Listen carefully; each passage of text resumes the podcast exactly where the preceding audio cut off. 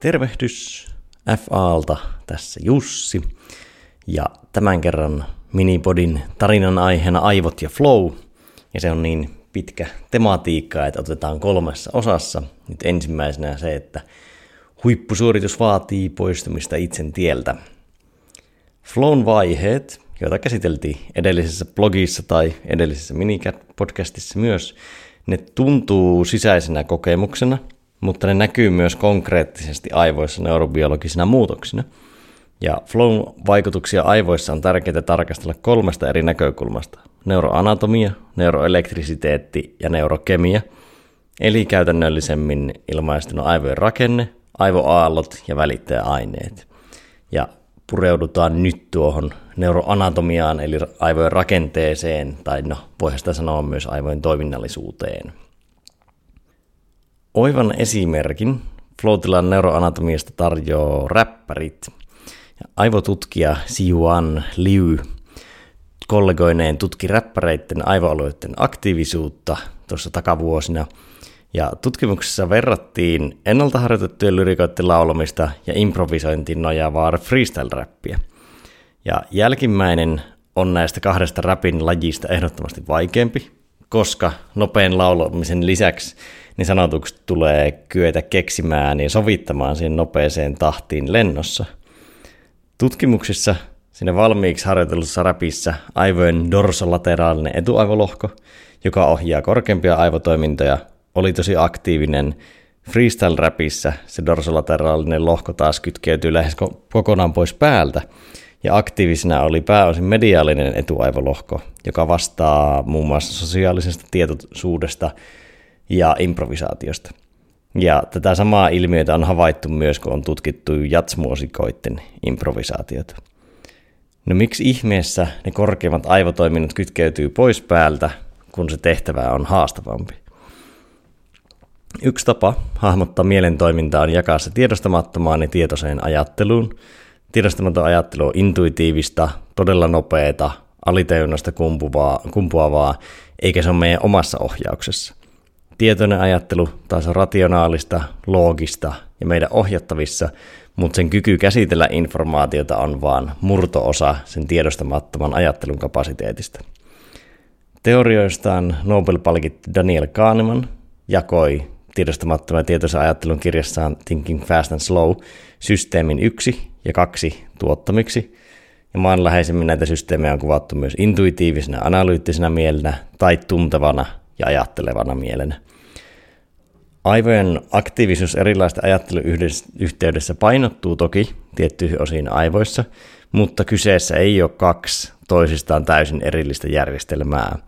Joten niinpä viime vuosina onkin alettu puhumaan enemmän kahdesta erilaista ajattelusta, unohtaen se jako kahteen erilaisen mieleen.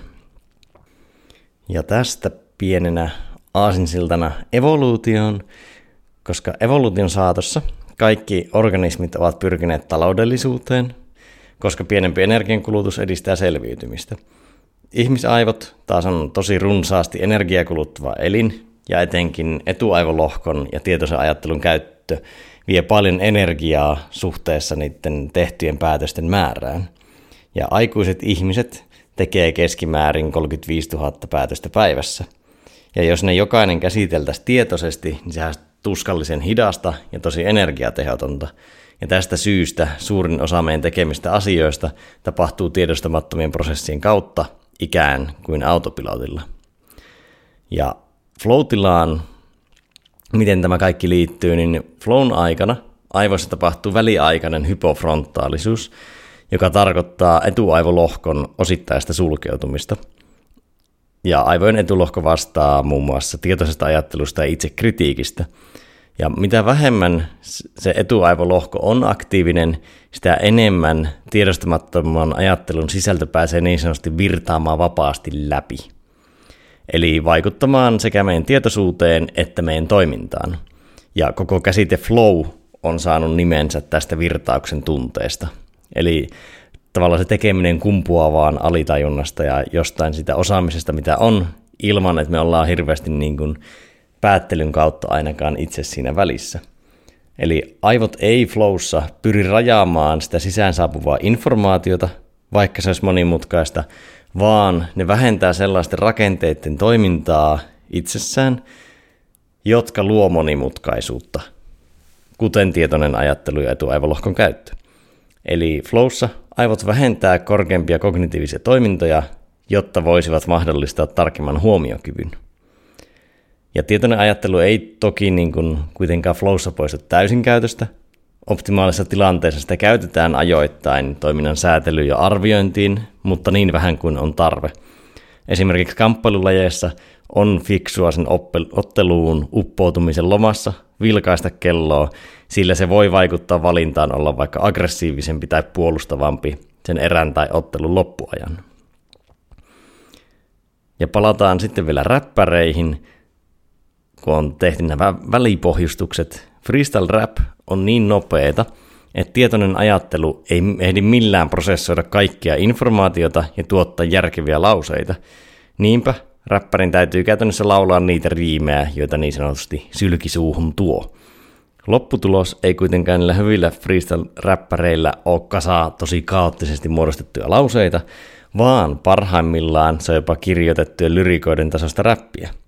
Ja monilla freestyle-räppärillä, esimerkiksi Eminemillä, joka hänkin aloitti freestylin parissa, on takana lukematon määrä tunteja, sanojen artikuloinnin, riimien kirjoittamiseen ja sanakirjojen lukemisen parissa. Ja sitten kun se freestyle-hetki koittaa, he vaan päästää itsensä ja osaamisensa irti. Eli yhteenvetona Flowssa ne aivojen anatomiset muutokset mahdollistaa sen, että ihminen voi poistua oman huippusuorituksensa tieltä ja käyttää kaikkia osaamiaan taitoja ilman turhaa miettimistä. Palataan seuraavan minipodin ääreen viikon päästä. Olkoon sillä aikaa flow kanssanne.